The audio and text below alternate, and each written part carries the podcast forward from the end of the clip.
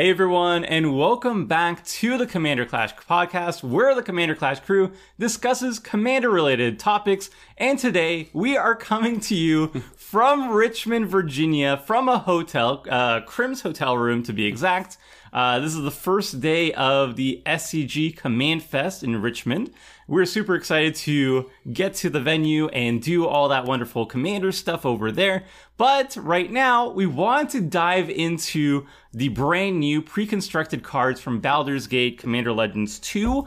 Uh, we just got to play with them uh, last night, and it was super fun. We played with the pre-constructed decks right out of the box, Yup. uh, and it was super sweet. And now we have a good idea of what the cards are that are pretty good that we're hyped for playing, getting our hands on, uh, and playing with immediately. So joining me as always is Crim, the Asian Avenger. How's it going, Crim? Yo, I just woke up. Everybody walked into the hotel room, so uh, I'm awake. Right on time. Yep, You couldn't be late. Could not. Impossible to miss this podcast. Fantastic. Good to have you awake. Uh, and as always, we have Seth, probably better known as Saffron Olive. How's it going, Seth? Good, Tomer. How are you? Excited? I'm doing well. I'm excited. I played a bunch of these cards, and a lot of them really impressed me. And uh, I think even it's they're more impressive than the, the cards from the standards, or not the standard set, the the draft set. I would It, say. it really, that's, I think that's true somehow. Because the main set the power is like man, but like these Yeah. precons are so good. So Yeah. good. And I, I think if people saw the main set and they were disappointed with it in terms of power level, I think there's going to be something for them because there's there's at least like two cards I would say are going to be included in most decks that they can go into. At least two, and you might convince me on more of them, honestly. All right, we'll just jump into the list. Uh, Seth, kick it off. All what right, we got here? Where's that? Let's hear a card list. So number Uh. one on my list, we have Astral Dragon, and oh, this card is so sweet. It's super expensive. Yeah. It's eight mana. You get a four four flyer, but when it enters a battlefield, you make two tokens that are copies of non-creature permanents, except they're three three dragons in addition to the other types, and they have flying. So essentially, you're getting ten power and toughness across three bodies. But the real power of this card is it just has so many shenanigans. The first thing I thought of when I saw it is I want to copy Panharmonicons, and then you get even more ETB triggers. But it does way more than that. There's like a bunch of infinite combos where if you target the right thing with this, you can just keep making dragons, keep making tokens. It's it's just so much fun. And I think this is even though it's really powerful, it's also a fun card because it's eight mana. Like in an eight mana, you can do a lot of crazy things and it's hmm. not going to break the game. So I'm really excited. This is a card I just want to resolve the most, I think. And it's ETB trigger, so you can even blink it and do shenanigans that way too. It's not legendary either, so Yeah. like, Oh, wow. yeah. I, I think eight mana is going to be the rough part, but surely there's going to be ways of cheating this in play. This is a dragon, right? It's a creature. So if you're in black, like paying eight mana, that's not happening. You're going to pay like one for reanimate. You're going to pay two for like an animate dead effect. Mm-hmm. So getting it into battlefield pretty easy. Red sneak attack, also just one ra- red mana if you're like a Purphoros player or something. You This know. is this is where I miss Richard to be like eight mana, eight one it I used know. to be back in my day, eight mana. We had to pay for it. We had to go up in the snow, Yeah. right? uh, Walk uphill. Kids these days, they get their eight mana for nothing. I didn't even have eight islands in my deck. I had to go to my neighbor and borrow his islands. I actually do not have eight islands in my deck, so yeah. Imagine playing basics Yeah, in basics, it's 2022. weird. As far as combos, this goes infinite with Cursed Mirror, I think Yes. is the most obvious one. It's a, a mana rock that when it ETBs, it becomes a copy of a creature. So if you target that with the Astral Dragon, you just keep going and make infinite hasty, almost Yeah. like the Splinter Twin combo and win the game. I think you can also do it with this weird old enchantment called Dance of Many that is worded in a similar way. It's like from the dark or something. ETB. But ETB, keep cop- keep copying it. So yeah, there's there's infinite combos. You can reanimate it. You can blink it. It's just a really fun card. It even works with Oblivion Ring. Any uh, any like uh enchantment that enters the battlefield exiles something until that leaves the battlefield. As long as it can target your own stuff, Yep. You keep Then it blinking will- it, and looping it. Yeah, yeah. So I mean, it's a high cost, but the the top end is you just win the game, Yeah. and the bottom end is you copy like your Panharmonicons. What you're a blink deck. You're you're going to be putting this in a blink deck. you're gonna get the value. Yeah. Right? Like it's worth the the cost and you can cheat on the cost pretty easily. It's, is it the best way to close out the game? Yeah. It might not be, but is it like one of the coolest and most unique and fun ways to close out the game? I think that that's probably true. Bring two partner mark-ons. I wonder how many times I, I like that. That stays true though. If once you do this enough times, is it still cool? Yeah, to maybe- keep looping like every time.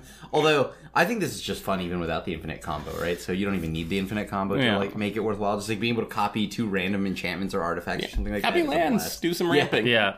I Eight mana ramp two lands. Okay, yeah.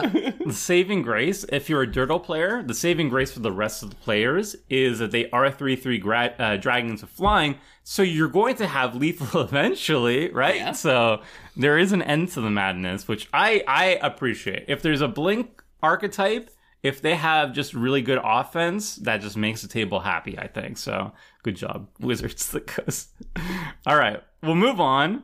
Uh, Crim, what is your first card on the list? So uh, yeah, I played with it. Uh, well, like I got it actually like in person yesterday, and this card has been pretty pretty fun to like play with. So Brainstealer Dragon, which is five and two black. It's a dragon horror. Uh, flying at the beginning of your end step, exile the top card of each opponent's library. You may play those cards for as long as they remain exiled. If you cast a spell this way, you may spend mana as though it were any color, yada yada. But whenever a non-land permanent opponent control, uh, uh, whenever a non-land permanent opponent owns enters the battlefield under your control, they lose life equal to its mana value. So this is just a cool big dragon that allows me to just continuously just keep exiling the cards off the top of everybody's library, hmm. and then it slowly drains everybody at the like every time I play one. So I don't know. It's just a cool big like Timmy kind of dragon that also does like kind of like the typical like things that I like, which is like playing my opponent's cards. So I, I I'm always a fan of anything that will just play my opponent's cards, and it's a horror type. So that that actually adds a lot because I already have an Umbris deck. So and then of course the commander itself, like so a, a lot of things with the horror type. I mean, people play stolen strategy, right? And Yeah. that's like five mana, and it's an enchantment, and it's Triggers on essentially. your- on your upkeep, whereas the your end step. Yeah, and this like gets immediate even value. if this gets like blown up, I think you can still play it. Yeah, it's just 2 mm-hmm. more mana, Right. and it's got a bunch of upsides, and it's a six six flyer, and it can close out the game. So it Right. seems really good. And alongside like the theft decks, seems good. Like a lot of cards in these decks seem good. And like Prosper, the play Yeah. from exile Yeah. Yeah. is like Yeah, yeah. really popular right now. So I feel like it, they're they're good there as well. Yeah, I Yeah. really like this as a top end. Like this is like the big threat, right? And that kind of like Yeah. play style. So this is just a cool dragon. Like it, it's such a cool dragon. It's so Timmy, and it's perfectly the type that I'd like. Yeah. I also like the, the fact that like the second trigger is not dependent on the first one. The first one exiles unless you steal permanents, but the second one is just like whenever you're you're casting a permanent that you don't own. So like if you have an Evelyn deck or something Yep. and you're looking for like a crazy top end, this is a way to close out the game, or maybe a Gonti deck, or for Yeah, example, yeah. Yep. Um, Tasha, the yeah. new the new witch, uh, Yeah. planeswalker. yeah. Oh, it's gonna be so much fun Yeah. to play this with Tasha. Again, it's seven mana, so it's really expensive, but you're in black, which is the best color in terms of reanimating creatures on the Yep. cheap. So again, reanimate, animate dead, necromancy, anything. Those cards also kind of work well in a theft deck because you can target your opponent's graveyards, mm-hmm. so it fits the theme and everything. So I'd be more hesitant if you don't have any ways of cheating this into play. But if you have those cards anyway, and you have ways of putting the dragon onto the battlefield on the cheap, I think this card gets really, really good. Yeah, I would agree with that. Hmm. All right, moving on. We got my first card from the list, and this card was a blowout. This card, we so we we filmed uh, with the fine folks at Commander Versus last night, and that's going to be going on to our our uh, channel. They're going to be getting a, a video up on their channel too. Um, we're probably going to coincide it sometime in the next week or so. Um, this card, when it was played, completely changed the the mode of the game like it just took over and this is delayed blast fireball which is a beautiful card uh, a beautiful spell from d&d uh, this is a instant spell one and double red um, and it has two two abilities. First is you can you can cast it at instant speed, deal two damage to each opponent and each creature they control. But it also has foretell of six. And if you cast a spell from exile, it deals five damage to each opponent and each creature they control. So for three mana, you have an instant speed asymmetrical two mana board wipe, mini wipe. It will kill small, smaller creatures, utility creatures, token creatures. However, if you cast it from exile, such as when you foretell it for six mana, you can deal five damage to each creature instead. And five is enough to kill basically anything in Commander. The instant speed is really nice. Yeah. I love that. And the foretell is kind of expensive, but it's important to note that it's whenever you cast it from exile in any way. So if you cascade into it or have whatever a, a prosper effect, uh, we were just talking about the dragon. If you somehow Right. exile this with the dragon and cast it, like that would still count as casting it from exile. You'd still get the five damage. Yeah. Yeah. I yeah, this is like Prosper All Star, but I think like honestly, I was so impressed by this card, even for six mana, because the fact that it's instant speed, it really felt and I know this is high praise, it felt akin to like a Cyclonic Rift, honestly. It really did, because like just imagine like the power of Cyclonic Rift, if it was a sorcery speed, we I mean we've already seen it at sorcery speed, it's bad. It's not great. Yeah. But when it's at instant speed, like and asymmetrical instant speed, ins- asymmetrical board wipe, and there's not that many hoops. Like yeah, it gets better in Prosper because you can pay like three mana instead of six and get that that that effect. But I think I would put this in pretty much any red deck. I think it would go like Blasphemous Act and Delayed Blast Fireball is are my go tos now for red board wipes. Is is five damage enough though? Do you think that's enough? Yeah. That was my Oh, one yeah. question when Yeah. I first saw this card. Like, It killed all. It killed everything. It I also think, exiles, so I, I think that's pretty cool. Oh, that, like that's pretty rad, right? Like I, I like yeah. that. I think there was a specific commander at the table that it couldn't kill, but it wasn't even in play. So, it didn't- so it just yeah, got it was just, yeah, it didn't matter. Was it N'ghathrod? Oh, ah, yes, it was perhaps. uh, actually, you know what? Let's let's let's jump into that one. Or we're gonna mess? Yeah. Yeah, let's go for let's it. That was a good ahead, segue. Yeah. Sure. Okay. well, so as, as you figured, the next card uh, that I, I really loved, I played the card and I thought it was a bit like at first a little bit clunky at five. Then I actually played it and like, holy cow, this card is sweet. It's Captain N'ghathrod, uh, three in blue and black. Horrors you control have menace. Uh, whenever a horror you control deals combat damage to a player, that player mills that many cards.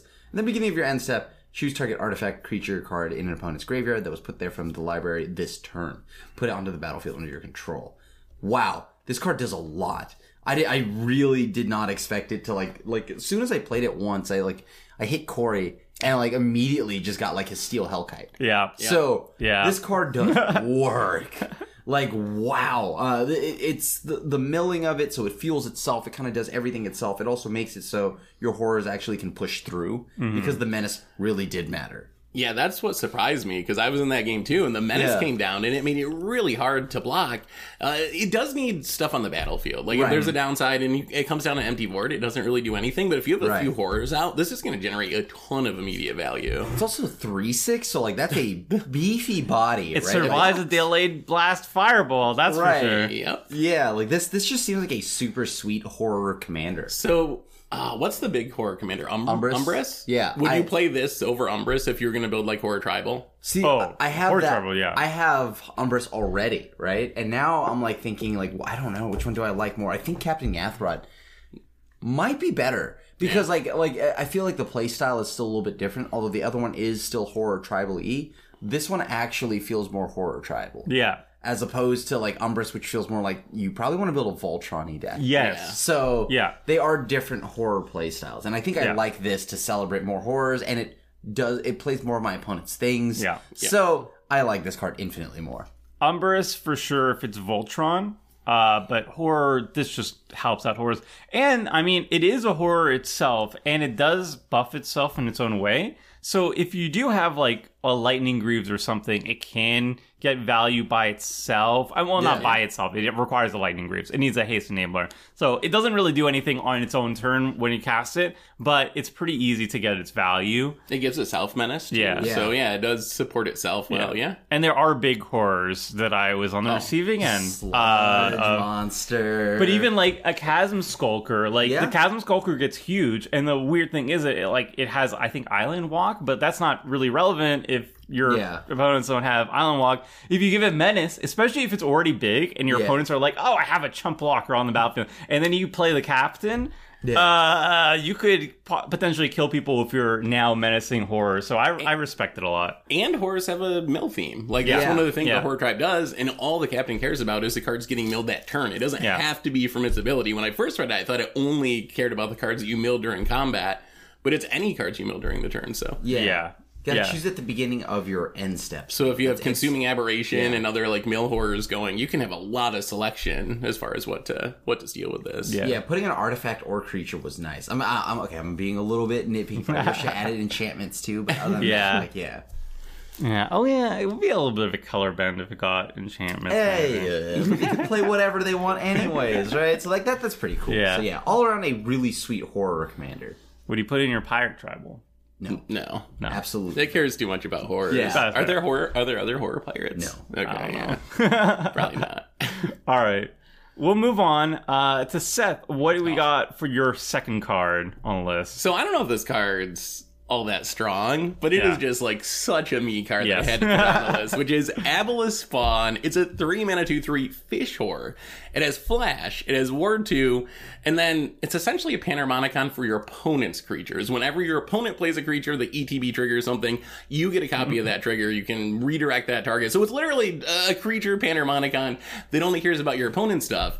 So the challenge is like panharmonicon, if you're playing it, you build your deck around it. You can put a bunch of ETB triggers in your deck, so you know you're going to trigger your Panharmonicon a bunch of times. This is totally dependent on your opponent's deck. But when this card was spoiled, I actually looked through the top like 100 creatures in Commander or whatever, and there's a lot of ETB triggers. Like the typical deck is going to have Solemn Simulacrums and Eternal Witnesses. So I think even in just a random play group, it's not going to be as strong as Panharmonicon, but I do think you're often going to get triggers, especially because of Flash. So worst case, kind of like Opposition Agent, mm-hmm. you can wait until someone has a good ETB trigger on the stack, flash this in, and you'll get that one trigger for sure. And I don't think people are going to not play into this. It's not as hard of hate as like Opposition Yeah. Agent, where it's like you don't get to do your thing. So I think people are still going to run out their stuff because they want to execute their game plan. So even though you can't control it the way you can a Panharmonicon, I think you're still going to get enough value out of it. And it just seems super fun to play with. It is pretty fun. I, I, I actually uh, like that was also in the same precon. I was like uh, that that I love so far, the blue black one. But I'm a little bit sad. It's only creatures. Ooh. I wish it was just like if true. anything entered the battlefield, uh, like and it caused you know something to trigger. I think it would have been pretty interesting. Would it but be too strong? I feel like it. it, might, I feel like probably it'd be have been fine. too strong. But like like I liked it. It was it was still. It, it seems like a pretty fun Yeah. card still. Right? And it's got a little bit of protection. I think, and this is Yeah. a case where the ward two might matter because Yeah. who wants to spend it their whole turn killing this thing? It's a two three. It's not like a real threat to Yeah. like close out the game. Yeah. And even the ETB thing doesn't seem that impactful. You're like, eh, whatever. They can't build around it, so it might stick around for a couple turns. I, I think there's going to be some times where your opponents are going to be high on the threat list of this. For example, like let's say you have an Eternal Witness in your hand and you have something good that you want to get back, but then you also notice there's a spawn on the battlefield and they have something that good that can get back. That probably will be enough for you to either want to waste a spawn, uh, a removal spell on this or just not cast your Eternal Witness. But that's like a win-win for the spawn player, right? Like either you're uh, gaining whatever the ETB triggers are, or you're making your opponents not play out the cards they want to be playing. It's a win-win. And then if you have like Panharmonicon and Oh. stuff like that, like Oh yeah, and the dream you have more is value. You're up against the blink deck, and they like Yeah. Lae'zel's acrobatics or whatever the mass blink return everything, and you just like flash this in, and oh, my god, my oh, God. so much value. Yeah. every ETB trigger. Yeah. I mean, so good. even in our play group, Richard also loves if he plays like white decks, he always plays blink. Like if he, you're into blues or something on this, and you Yeah. respond with fun, and you're like, ah, this dog gets uh, draws a card when it ETBs. Well, it's mine now. I definitely plan on jamming it in a bunch of decks Yeah. for the near term, just to like, just because Oh, it you- seems fun, and we'll see. Maybe I end up cutting it eventually, but for now, I'm really excited to just throw this in random decks and see what happens. yeah, situational, but sweet. needs to steal the ETB. Just Oh, entirely. I think- I think Stifle it was there. like get you get their ETB. Ooh. This is the dark side. uh, all right. Oh, no. we got uh, a card that I also I, I stole this from, from Seth List actually because I I think a lot of us are going to Yeah. be very impressed by this card. Um, one of the strongest one of the strongest cards, but this is a hype list by the way. We don't do like a this is not like a power ranking guide for anybody who's like never seen our our, our uh, top whatever see our top nines. Uh, this is just like what we're most hyped to play with, but this this also happens to be really strong as well. I think. Yeah. Uh, and this is Black Market Connections. This is a black enchantment, two and a black for an enchantment that says at the beginning of your pre-combat main phase, choose one or more. And there's three options here. First is sell contraband, uh, create a treasure token, you lose one life. The second option is draw a card, you lose two life. And the third option is create a 3 2 colorless shapeshifter creature token with changeling, you lose three life. So you choose one or more. So you can choose just one option or you can choose all three options. So you can either choose to like lose one life and make a treasure, or you can choose six life and make a treasure, draw a card, and make a changeling. You know which one I'm choosing every single time, obviously. And I think it's Yeah, going to be correct it's almost all every single time. Yeah, it's yeah. all of them. all of them. Like, why not? Because also, if you're losing life, now you've also put a creature token onto the battlefield. So that's kind of like preventing some life loss too if you need it. and the mana lets you And cast the more stuff. Yeah. Like, so I played this card uh, in my precon yesterday. I had Yeah. it on turn three. I chose every mode every time, And? I lost a ton of life. Yeah. but really because of all the value you got out of this. I roughly stayed with the rest of the table in terms of life loss. Like the way everyone else was losing life naturally throughout the game, but I had a bunch of creatures I could block, I could attack with. I had extra mana, so I could deploy more threats. So it kind of ended up working out. And you're in black, so if you want to, you have really good life gain to like refuel and play Gray Merchant or Exsanguinate. There's tons of ways to like gain back some of that life. And you don't have to choose every mode. Like if it gets Yeah. too sketchy, you can have like a slightly more painful Phyrexian arena or something. Like if it does get to that point. But I chose I chose the max every single time, and I was super happy with it. Yeah, I, I think this card single handedly kept you in that game. Yeah, we ended Right, up all getting combo killed in the end. Right, So, uh, but uh, but like regardless, right? Like up to that point, like after every sweeper, this card kept you in the game, right? Like we, Yeah. you'd gotten swept away so many times, but it just built its own board, and this was a very, very good card. and Like, it's all really also important that the token's a shapeshifter. Like this Yeah. comes in the the party precon, Yes. and it's normally really hard to get a party going. Yeah, shapeshifters are like a cheat code to make that happen. And my board kept getting wrath, my stuff kept getting killed, and I was still able to just every turn or two have a full party, have a full party, in large part because of that shapeshifter token. yeah. So yeah, again, like this card just was a very astonishing like card to like see in action. So So my question is, do you just play this in every black deck? Obviously, if you're in I tribal, so. it's great because of the shapeshifter. But just generic black deck, do you just jam it for value? I, I mean, i- i- if you're playing it uh, Phyrexian Arena, I think this just replaces it for me. I mean, but why are you playing Phyrexian Arena? Right, It's right.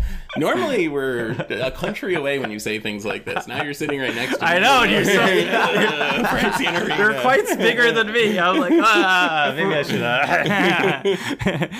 Phyrexian Arena though, like this is just you replace This card it, is right? straight like, up just better. I replace might play Arena. What do you- what do you I'd probably play remove? both. oh, you'd play both. Okay. I like drawing cards. Baby steps. Other than that, though, I do think you need to play it in a deck where you can offset the life Yes. loss. Yeah. Because So- six is a lot. Yeah. Like, I, I know from Sylvan Library days when you always take the eight, like that adds up fast. Yep. Especially because like i you're basically inviting the aggro player to just finish you off, right? Like you're you're getting It a lot of value. Tempting. Yeah. Yeah. It was tempting Yeah. to kill Seth numerous. Although I got a lot of political capital being like, "Hey, I'm taking six a turn anyway. I'm killing myself. Like, why bother attacking me?" That argument Yeah. actually worked pretty well with the with the I rest of the definitely table. did not attack. It's like, okay, well, you just bleed out yourself, right? Like that's fine. Yeah, but the combination of ramp, card draw, and a body, which the body like holds swords, it does whatever. If you're sacrifice, if, if your party, if it fills anything that you need, like this is the entire package for three mana. The six life loss is going to be a lot, but yeah, offset it. If you can offset it, you're great.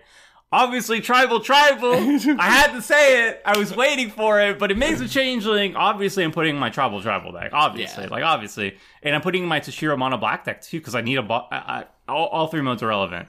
I mean, Um, we've talked many times about how ramp and card draw are like the two most important things in Commander, and this card does both- both of them for Yeah. three mana and three life a turn. Even if you don't take the body, like Yeah. treasure and draw for three life, I'll take that I'll take every that, single yeah. turn. That's Yeah. great. Yeah. All right, moving on. Seth, what is the final card here? All right, so I really wanted to include a commander on my list, and for some reason, I really like this card. It's a new background commander. I think it's the best of the background commanders. Oh. Baeloth Barity Barrityl Entertainer. Five mana two five. It's an elf shaman. It's a red, and it says creatures your opponents control with power less than its power are goaded. And whenever a goaded attacking or blocking creature dies, you make a treasure token. Mono red, but since it's choose a background, you can pair it with any color that you want. And I think this is really sweet because of the mass goad. We goad is a mechanic that's being supported more and more, but a lot of cards are like go to creature, go target players' creatures for a turn. This can goad the entire table every single turn. There's some backgrounds that work really well with it too. There's a there's one that makes everything raised by giants, turns your commander into a 10 10-10. 10. So if you have both those on the battlefield, even curves into each other.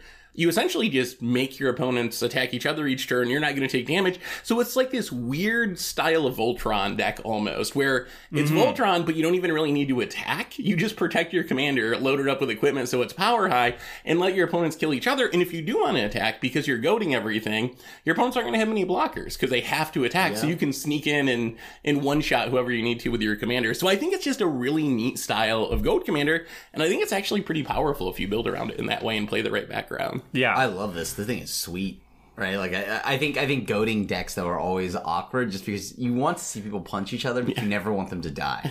right. Because, yeah. because once they die, it's like, oh, what, what am I doing here, right? It- yeah, that's true. I think you nailed it though. Like I, I feel like this is going to be the Voltron Goad Commander because there's a large a large investment that you have to do. Like Baeloth by himself, I think is not that strong without any it's only support. goading one, one or one, power, to zero, one zeros, yeah, which is nothing really. Which yeah, is it's not goading that much. And also a very important note with with Baeloth compared to a lot of the other goad commanders. Usually, whenever there's a goad effect, it's usually until like your next turn. Mm-hmm. Like Kardur, for example, it's not, well that's not goad, but it's like Omega goad. It's like until your next turn, everything's goaded. Uh, Firkraag, Furby, whatever the the is it Dragon Precon leader? Mm-hmm. Uh, that one it's also like goaded until your next turn. Most effects disrupt the, the quorum. All of these are goaded until next turn. This is a static effect. So when Baeloth is off the battlefield, the goad no longer applies. So what your opponents could do, for example, is you could play Baeloth, and then your opponents could be like, "All right, pre-combat main phase." I kill Baeloth. All right, now I just swing at I you. I kill you, yeah. Yeah, now I kill you. So there is there. It's not as it is a strong goad effect, but it's a different style. Yeah. So you you really need to invest in Baeloth, like pumping up his power, Yep. so you can actually goad everything at the table, and then making sure he sticks around. Because Oh, yeah, the Lightning worst Greaves, thing Darksteel plates, Yeah. like any Yeah. anything you can do to keep it from dying. indestructibility. Like the worst thing ever is if you have an opponent who has a big board state and you assume or hope that Baeloth will stick around so that they may remain goaded, and then they kill Baeloth and kill you. Like you can't have that situation. But I think like this works naturally in a in a Voltron deck. Like you you pump up Baeloth and you take a you you can swing with with just uh, free reign on the table, and you feel secure in the knowledge if you set it up properly that your opponents can't swing back at you. Also, getting the treasures is like, oh Yeah. my god, that's so good. That's, yeah, Yeah. that could definitely That's make so a lot of good. mana. Yeah. And Goad has just gotten a ton of support. We were talking Yeah. about like Crim's, uh, well, not Crim's Dragon rather, but we've got a lot of Goad cards that uh, in just these precons and Commander Legends that care about uh, your opponent's creatures attacking each other, uh, them dying during combat, and getting a lot of benefits for that. So I feel like this is a commander that's gonna keep getting stronger because beyond treasures, I think goad is like Wizards' pet mechanic for Commander Mm-hmm. Yeah. now, and they just love printing new Goad cards, new payoffs. So I think this is gonna get better as we continue to get more Commander products. I have a question for you all. Because this is a hot button topic one day on Twitter. I noticed that there was a big hubbub when Baeloth got uh, got released the same day. People were like, Goad is too strong of a mechanic right now. Uh, Goad is is uh, takes away player agency and preys upon aggro decks too much. What what do you think about uh, those those issues? People are like too much goad. Goad is becoming uh, too too much of a problem. Wizards of the Coast, please stop goading. You know, like So maybe it's just our play group, but Yeah. I have never viewed Goad as even a little bit problematic. If Yeah. anything, I thought it's too underpowered because I never see anyone play it. It's not So, even uh, on the radar yeah. for problematic for me. And like, if it's my aggro decks, I- I'm still playing removal in my aggro deck, so I Yeah. still need to kill this, right? Like, yeah, sure, it, it it delays my aggro plan, but at some point, the others will die. yes, Yep. And Goad then- does nothing when it's one versus one, right? Correct. Like it it stops do, becoming a mechanic when it's Yeah. one versus one. So yeah, this this is a, goad is so awkward. That's why it's not too powerful. Yeah. Because like it's once people die, you are the only target, and then everything's like everything you do is moot. In a lot of ways, I like Goad as a commander mechanic because Commander has a tendency to get really dirtily. Yeah, yeah. And games take four hours, and Yeah. like everyone's blinking and just you know cyclonic rifting, and the game never ends. Goad forces people to get in there and attack, and it forces a game to progress. So I actually kind of in a weird way like Monarch, how it encourages the game to Yes. progressing Yes. forward. I think Goad is actually like a really good mechanic if it's not Yeah. too overpowered, and I don't think it's too overpowered at this point. Yeah, honestly, I don't even think Baeloth's the strongest of the goaders. It's a very interesting take on goad, but I think like Kardur, for example, is just better if you're in, in Rakdos because it's like it enters the battlefield, all your things are goaded, even the stuff that you haven't have on the battlefield yet is goaded. Like if you have something with haste, it's goaded. You can kill Kardur, but probably that plays into his plan because it's a reanimation deck, it's a blink deck. Um, so, and th- then you have that peace of mind. Like you can pass a turn and you know that none of your opponents are attacking you that turn cycle. this one, there is always that fear of if Baeloth gets removed. But like even Kardur, I made a Kardur deck. I can tell you from experience, Goad is not that strong. It's good against aggro decks, sure. Aggro decks that have no backup plan and also don't have a lot of removal options. Then yes, you're gonna beat them down. But what does this do against a combo deck? The combo deck is like mm, whatever. Uh, the sacrifice deck, the deck that, that taps their creatures for activated abilities, those don't do anything. Like I tried, I tried goading. I used Furby, Fur, Fur, Furzentwad. I don't remember his name. It's is a dragon, and, and I tried to goad uh, Daniel's. Uh, Daniel Holt was playing the the Gruul commander that has a tap ability, and I goaded it because it was the only creature there. And he's like, "Oh, I'll just activate tap it." it, yeah. Eh, Yeah. whatever. I didn't want to attack. And then one time he was like, oh, I'll attack. It doesn't really matter. It's like, okay, uh, great. So I, I think Goad's like healthy. I like that it, it pushes the game forward, but it has so many weaknesses that like, yeah, maybe it will be a problem if you make like a one mana Omega Goad for the rest of the game emblem effect. I don't know. Eminence Goad.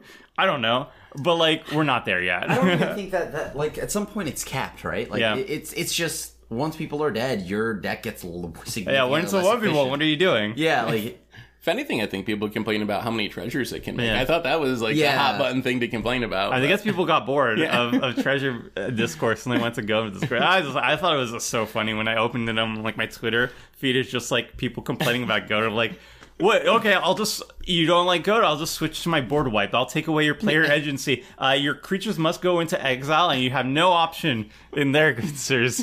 I don't know. anyway. Uh, raid's over. All right, moving on. Oh, this card. This card did work as well. So, uh, the next card is from the Catacombs, which is three black black. Return target creature card from a graveyard to the battlefield with a corpse counter on it. If that creature would leave the battlefield, exile it instead of putting it anywhere else. You take the initiative, and it also has escape. So, uh, and it's escape five specifically. This is more than just a reanimation spell. Uh, because the, like the first off, the thing I like about it is that you also get the initiative every time, right? And I mean, although I feel like initiative isn't like the most absurdly cracked thing that you could be doing, it is still just additional value that you're just getting, and you're getting the best creature. And oftentimes, because it's in the horror tribal deck, this is a good thing that something gets exiled because the, often the times like the horror cards care about what's in exile, things going into exile. So uh, just that and constantly repeating the the ability over and over with escape. So this is just a sweet reanimation spell. So my question is, we're playing Commander. You got reanimate. You got animate dead. Like Black has really efficient reanimation.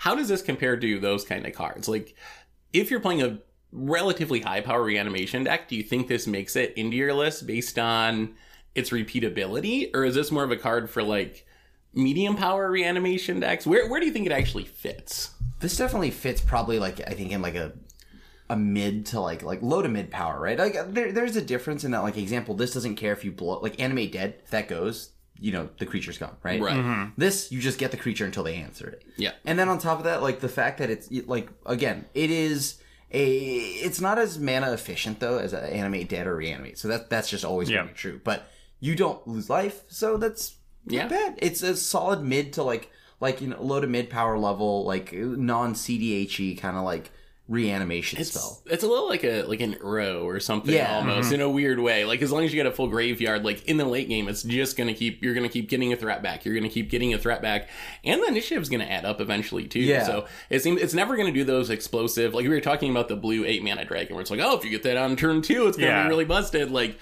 This This, is is never going to do that, but Yeah. in the Yeah. late game, this is going to generate a ridiculous amount of value.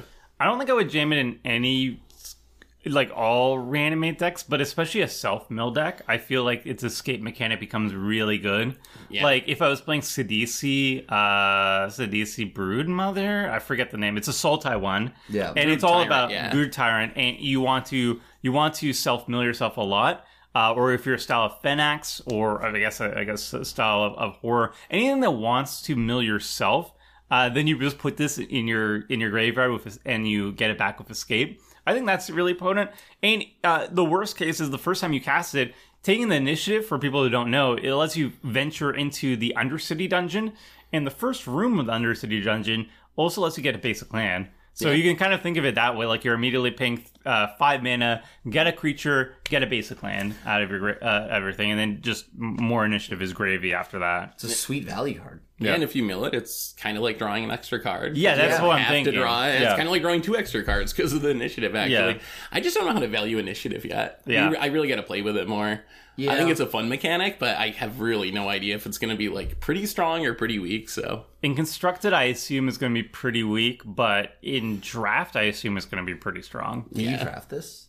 Oh, you can't not not this card, but like uh, the the the, mechanic in draft set, yeah, yeah. the mechanic in general. Like none of us have played with it yet, and I don't know if we'll, I would be able to play with it on Magic Online. Right. um, but I like it. Maybe it's neat. Maybe we'll get to play it at Richmond because we'll be playing with paper crates. Oh, sad times. Um. Anyway. Uh, moving on to oh okay all right again this is not a power ranking scale it's not but we happen to like some powerful cards all right that's that's a coincidence all right you have so many spiky cards. I'm a spiky boy. All right. Uh, Deep Gnome Terramancer. Uh, probably one of the strongest cards in the set, I would say. Uh, this is a two mana, one in a white, two two gnome wizard. I love gnome wizards. It has flash and it has a, uh, an ability, triggered ability that says whenever one or more lands enter the battlefield under an opponent's control without being played, you may search your library for a Plains card, not a basic Plains card, any Plains card. Put it onto the battlefield tapped then shuffle. Do this only once each turn. So, for example, if your opponents play a fetch land and then immediately crack the fetch land to get another land, put it on the battlefield, this will trigger the Deep Gnome Terramancer. If your opponent plays a uh, a rampant growth effect um, and gets a land from the, uh, their library and puts it onto the battlefield, this triggers Deep Gnome Terramancer.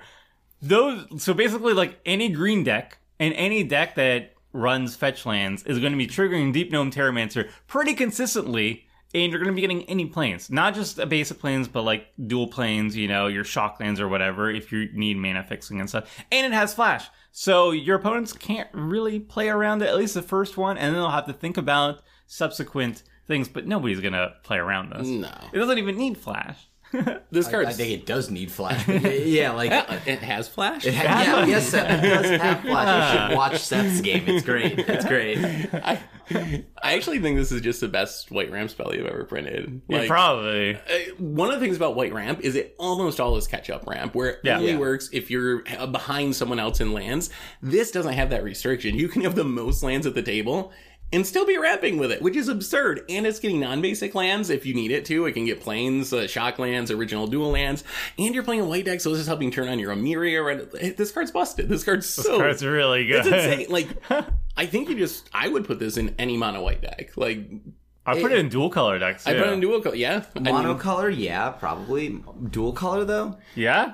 Not, Why not? Probably not Selesnya. It's two mana, and if it ramps a single time, it's paid for itself. I mean, if you think about it, yeah, people play Loyal Warhounds and Knight of the White Yeah. Orchid. Like, those a- are guaranteed to get you at most one land, yeah. and sometimes they get you zero lands. It's a Right. it's a, it's a white three visits that you just have to wait until your opponent gets the first one going for you. But then after that, if it, if it ramps twice, it's like an o- omega three visits. It's, it's ridiculous. yeah, it's the I, I, cards. the card's really good. Yeah. I'm like actually kind of worried about this. kind of- Honestly, like we, we just did a podcast about ranking colors. Yeah. And white has moved up the rankings quite a bit in the last couple of years.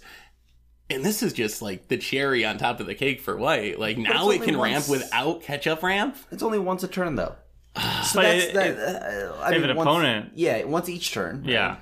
I mean, whenever an opponent does stuff, like yeah, sure, it's really good. Like there's potential that in the turn cycle you get three lands, right? Yeah. Yeah. But I don't think it's that bad. Like I, I mean, I think it's like like as in broken. I don't think it's that Yeah. broken. I think it's a very good card. I don't think it's broken. I'm just worried about the overall power level of light. Like if they're getting this style ramp Yeah. on top of like the best sweepers and the best targeted rainbow, like If this becomes a recurring trend, like if every single set we're getting like a white ramp card that's as good as Deep Gnome Terramancer, I'd be like, that's kind of weird. I, I don't think it's busted. I think it's very strong, but I don't want like a thousand of these. yeah, And honestly, like I like this one a lot, but also I don't think it's like I think it's very good. Its ceiling is is preposterously high, but I do like the value of like say a Knight, Knight of the White Orchid because usually you can play a Knight of the White Orchid turn two and get a Plains card and it's untapped. Yeah. And I like that versatility. Obviously, you can't get multiple ones, but you could blink it, and it is catch up ranked, so it's a little bit harder to get recurring value. But I do like the idea of like I'm not playing turn. I'm not playing. I'm not a turn two player or whatever. I can play like a Knight of the White Orchid pretty easily and and ramp, and I'm I'm good. I also really like that it's worded whenever your opponent has a land come into play that wasn't played. Uh, Some Yeah. of these cards have like their second land each turn. Yeah. Yeah, it makes it really easy to play around them with fetch lands. You're just like play your fetch and then wait to the next person's Yeah. turn to crack it. No, you can't Deep do Gnome. Terramancer doesn't care. Like when Yeah. the fetch is cracked, if it's on the battlefield, you're gonna get to ramp. There's Yep. no playing around it or anything. Green, you. you I, I kinda want to see that last line of text removed. Do this once only each like only No. once each turn. But that, oh, that would be so broken. Because, well, like imagine imagine if your opponents had a Deep Gnome Terramancer and you had a Deep Gnome Terramancer. Oh, Everything You'd just be like, plain. everything's just like, oh no, super deck no, thank you. I'm happy with that once each turn. but yeah, this card, this card is gas. What do you? So you, you wouldn't run in all t- multicolor decks? I wouldn't. I don't know if I'd run it in like every multicolor deck, but I think it's very good in the decks that it's going in. Okay, two color. Uh, yeah, two color. I could I could see that. Sure, like blue white or whatever, black white. I could see that. Yeah. I definitely run it in all mono color. Probably a decent amount of two color. Yeah, I Once mean- I get up to three and four color, Yeah. The question is like, How am many I- How many Plains? Plains? Yeah, Yeah. exactly. Yeah. Am I going to have enough Plains? It is nice that it hits on triomes. Yeah, And Right. dual lands, so Yes. maybe you're going to have enough Plains even in like a five color deck. Honestly, My hot take is I would put it obviously every mono white deck. Uh, two color decks, absolutely. Three color decks, I think almost always because I'm going to have enough dual Plains. Like it, I think if you have like six dual Plains, you're good. Like I just want this to trigger two times. If it triggers two times, it has been more than worth the slot to me.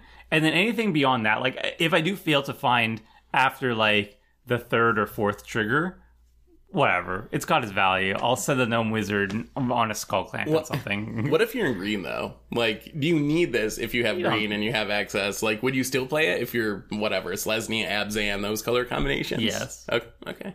I don't know if I would. Like, I Yeah, feel I like don't- if I I have the I green would. ramp, then Oh. maybe I don't need this, even Yeah. though it's still good. But Yeah, I'd, I'd be the person setting off the deep gnome Terramancer. Yeah. Colors, so yeah. Enjoy. Yes. Drown them in Plains. Exactly. and then they have a land tax on the battlefield and they cry because they know they'll never trigger the land tax again. Yeah. I guess that is a downside, though. Actually, It works this shuts down your your catch-up ramp. Well, like I mean- if you ramp too much with Yeah. this, then all your catch-up ramp cards are gonna turn off. But then also, if you ramp too much with this, then you're like okay with the catch up. Yeah, then I guess you're, I guess you're fine with your Cartographer's Hawk being oh, bad. oh boohoo! I have eight man, eight lands on turn th- four. Like, You went through a lot of steps to catch up to green. yeah. yeah, That is that is hilarious. How much you would have to do to have this plus your catch-up ramp on at, at Yeah. all points. and and also despite how much like I think ramp, like white is I think the best ramp color outside of green, like second best. But like the difference between first and second is still astronomical. Yeah. So like I'm okay with like this these cards. I would like to see maybe you know some of the other colors getting some interesting on-brand uh, ramp options. They don't have to be as push as Deep Gnome Terramancer, but like it would be cool. I don't know. So I we think need to buff blue. I think blue. I think Yeah, like, blue I- deserves like a little bit. Of, Dreamscape Oh, artists. They're I know, or- They're, um, So- what's, that, what's that thing where it's like Uh. a, you get to put a land into play essentially if you uh, retraced image. yeah, yeah Yeah, I run that in Spellslinger. I was a big advocate for that, a stan, if you will, um, for retraced image. And then there was another one that's even worse. It's like from your library. Oh. If you if you like find an island on the top five cards of your library and you have an island on the battlefield, then you get the ramp. Otherwise, it does nothing. like Sounds risky.